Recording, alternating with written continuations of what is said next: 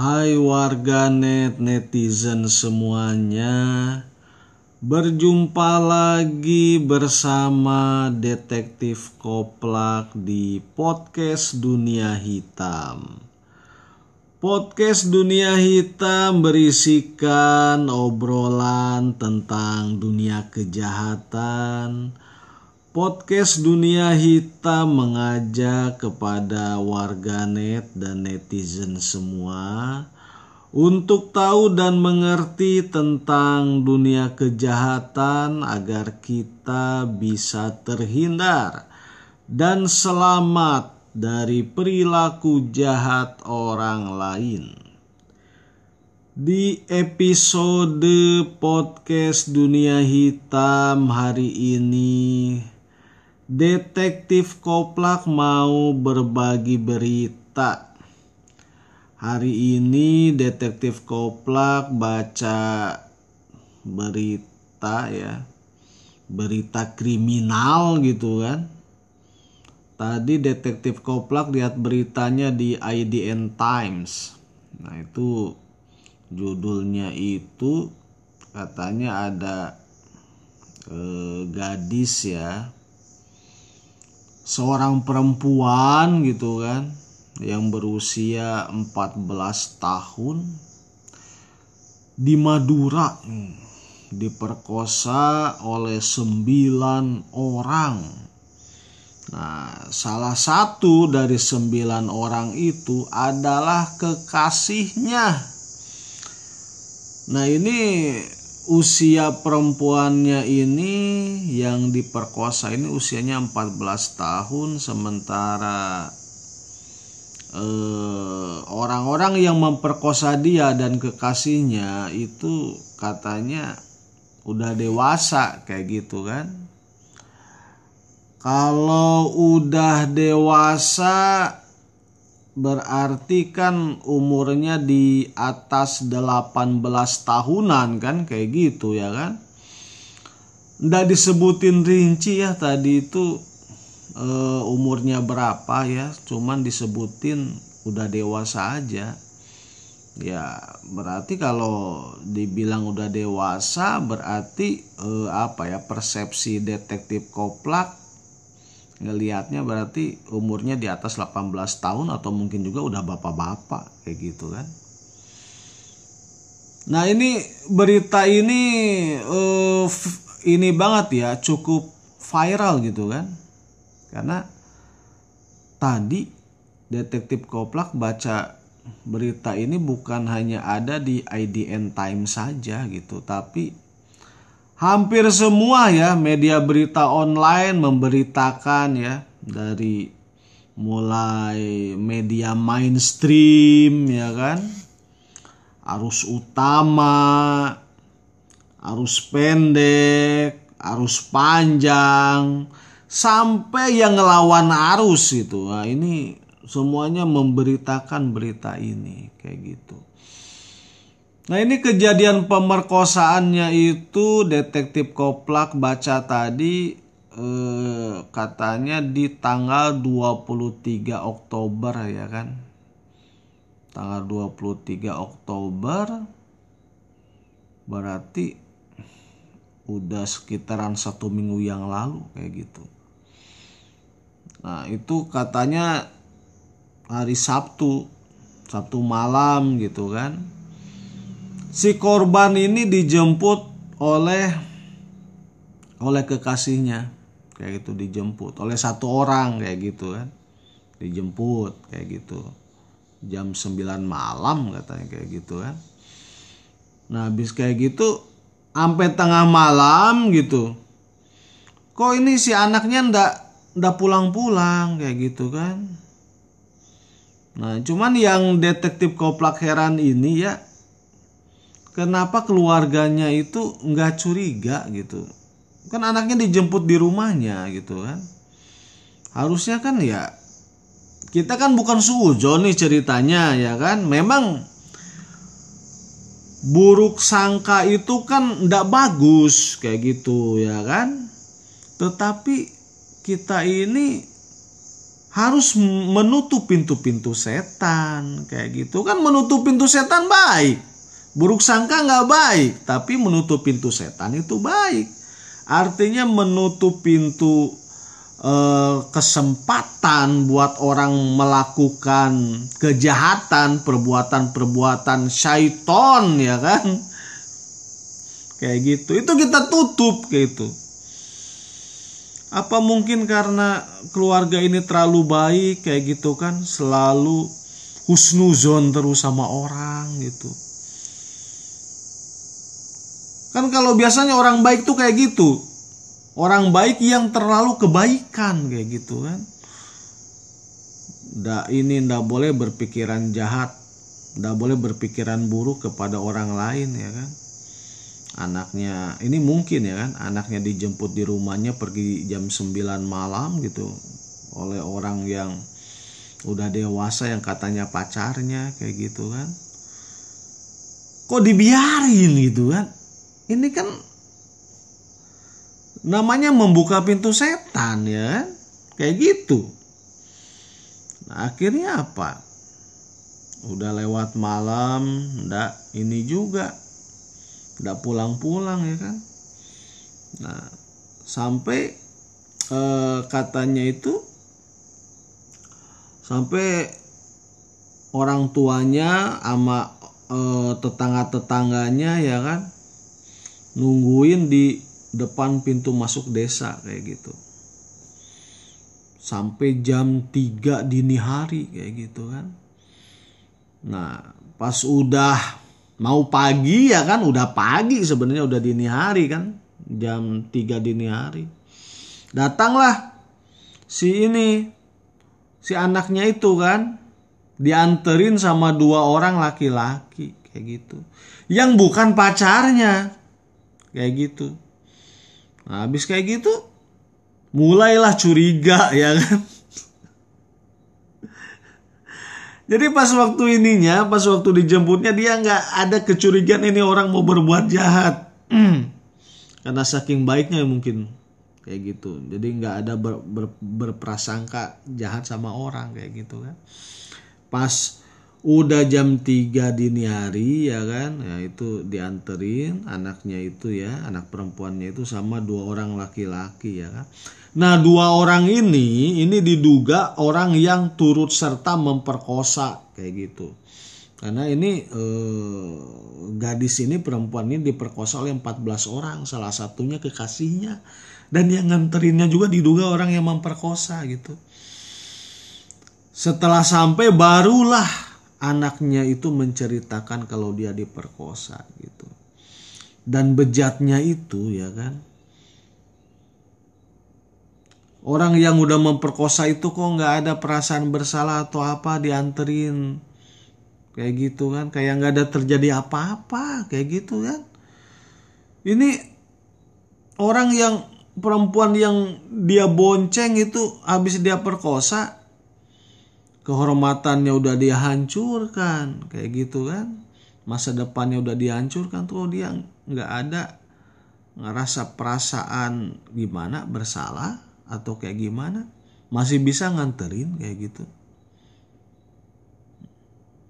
Habis kayak gitu uh, si dua dua orang laki-laki yang sudah dewasa yang nganterin anak ini yang perempuan ini kan langsung diinterogasi kan sama warga kayak gitu kayak gitu. Nah sempat katanya handphonenya disita kayak gitu kan. Habis kayak gitu setelah sepeda motornya di sempat disita kayak gitu. Kayak gitu kan. Akhirnya dua orang itu disuruh ini di diperbolehin apa pulang malah orang tuanya yang anak perempuan ini nganterin dua anak dua orang laki-laki itu ke rumahnya kayak gitu kan. Dengan maksud ya kan biar kalau nanti terjadi apa-apa sama anaknya kan. Nah orang tuanya udah tahu di mana rumah dua orang pelaku yang bejat ini. Kayak gitu. Nah habis kayak gitu di dipisum ya kan si anaknya ini dipisum katanya pas hasil pemeriksaan visum pertama negatif kayak gitu. Nah terus pas visum yang kedua positif. Cuman ini maksudnya apa ini visum negatif dengan visum yang positif? Menurut berita ini ya kan? Karena kalau ini negatifnya negatif hamil atau positif hamil atau positif diperkosa kayak gitu. Kan? Karena kalau e, bahasa dalam surat keterangan visum kayak gitu. Itu bahasanya bahasa ini ya bahasa bahasa kedokteran kayak gitu kan. Dia tidak akan menulis bahwa anak e, orang ini diperkosa gitu. Atau orang ini tidak diperkosa tidak. Tapi biasanya kalau visum pemerkosaan biasanya hanya disebutin aja kayak gini dah kayak orang yang di ini ya orang yang digebukin misalkan dianiaya dipukul kayak gitu kan. Luka dah benjol memar gitu atau berdarah kayak gitu kan. Nah terus dipisum kan. Di dipisum atripertum gitu. Itu di surat visumnya itu nggak akan disebutin orang ini sudah dianiaya atau orang ini tidak dianiaya tidak. Tapi disebutin lah e, secara medisnya aja kayak gitu. Nah ini apa terdapat luka robek kayak gitu kan. Berapa sentimeter kah kayak gitu kan. Atau berapa milimeter kah kayak gitu kan. Terus terdapat luka lebam luka memar disebutin aja gitu.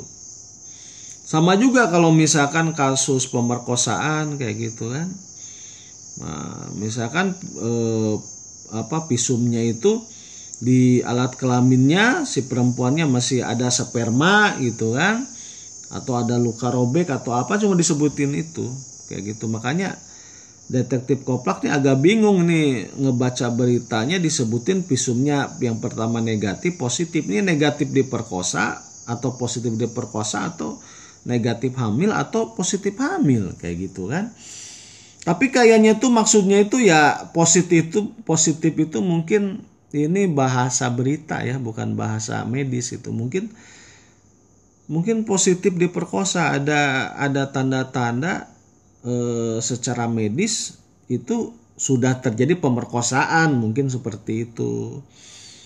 Kayak gitu. Mungkin ada bekas sperma di e, alat kelamin perempuannya dan sebagainya. Kayak gitu kan Nah terus setelah divisum katanya dilaporkan ke Polres ya kan di Sampang kalau nggak salah itu. Nah dilaporkan di Polres sekarang polisi lagi mendalami kayak gitu kan.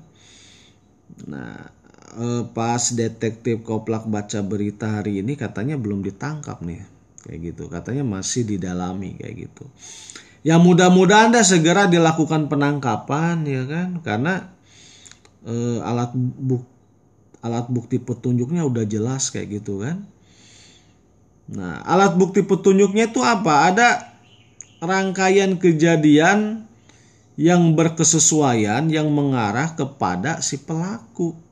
Kayak gitu. Terus alat bukti suratnya visum kayak gitu. Biasanya kendala dalam kasus pemerkosaan itu biasanya tidak ada saksi yang melihat langsung.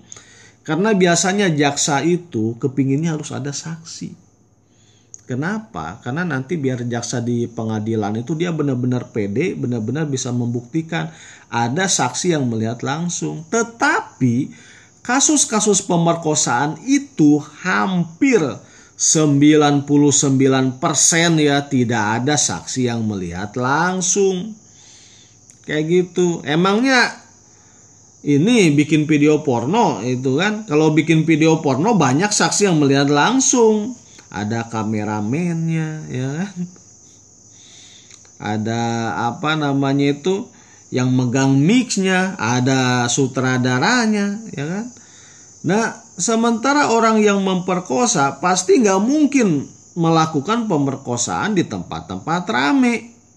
Kayak gitu dan mungkinlah orang memerkosa di pinggir jalan yang lagi ada orang lewat kayak gitu kan.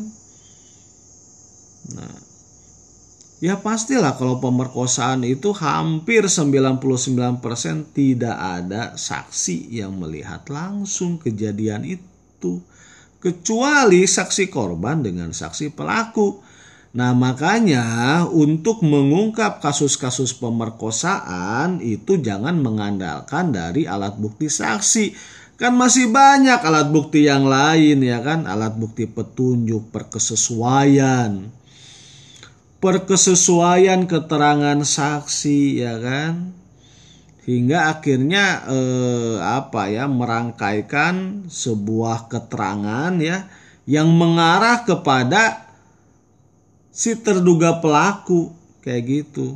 Apa di sini misalkan eh, apa alat bukti petunjuknya yaitu tadi si pelaku ini ngejemput anak ini ya kan ngejemput kayak gitu Nah, terus disaksikan oleh orang tuanya. Kayak gitu kan.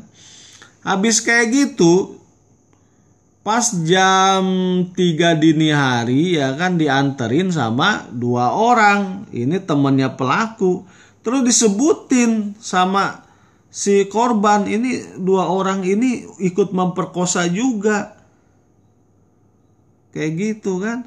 Nanti tinggal ini aja, tinggal diperiksa aja tuh pemilik kosnya karena katanya di diperkosanya di kos-kosan ya kan tinggal diperiksa aja tuh. Pemilik kos-kosan yang di sekitarnya. Nggak harus mereka ngelihat langsung lagi ngemprut. Nggak harus nggak harus ngelihat langsung mereka si pelaku ini lagi memperkosa tidak. Tapi cukuplah misalkan ada orang di sekitaran kos-kosan ya kan? Ngelihat nih. Ada pelaku dengan si korban ini datang ke kos-kosan masuk ke, ke masuk ke ke kamar kos-kosan si si pelaku cukup begitu itu udah alat bukti petunjuk. Kayak gitu kan ditambah dengan alat bukti surat visum et repertum udah. P21 udah udah kasus itu. Lengkap dah udah. Tuh udah usah nunggu lama lagi tangkap aja tuh mereka itu ya kan? Kalau misalkan tidak dilakukan penangkapan hanya mengandalkan nunggu ada saksi yang melihat langsung ya. Sampai kapan pun nggak akan dapat tuh saksi yang melihat langsung ya kan. Kayak gitu. Nah ya mudah-mudahan ya kan eh, kasus ini cepat bisa selesai kayak gitu kan. Karena ya ya kasihan ya kan kayak gitu. Ini orang diperkosa sama 14 orang kayak gitu kan kayak gimana tuh kondisi eh, kejiwaannya ya kan? Kayak gitu. Terus bagaimana dia eh, bisa hidup di tengah teman-temannya ya kan? Terus bisa hidup bermasyarakat ya kan? Karena dia ini kan makhluk sosial kayak gitu kan? Kan kasihan ya kan? Ya mudah-mudahan dah cepat terungkap dan cepat bisa ditangkap para pelakunya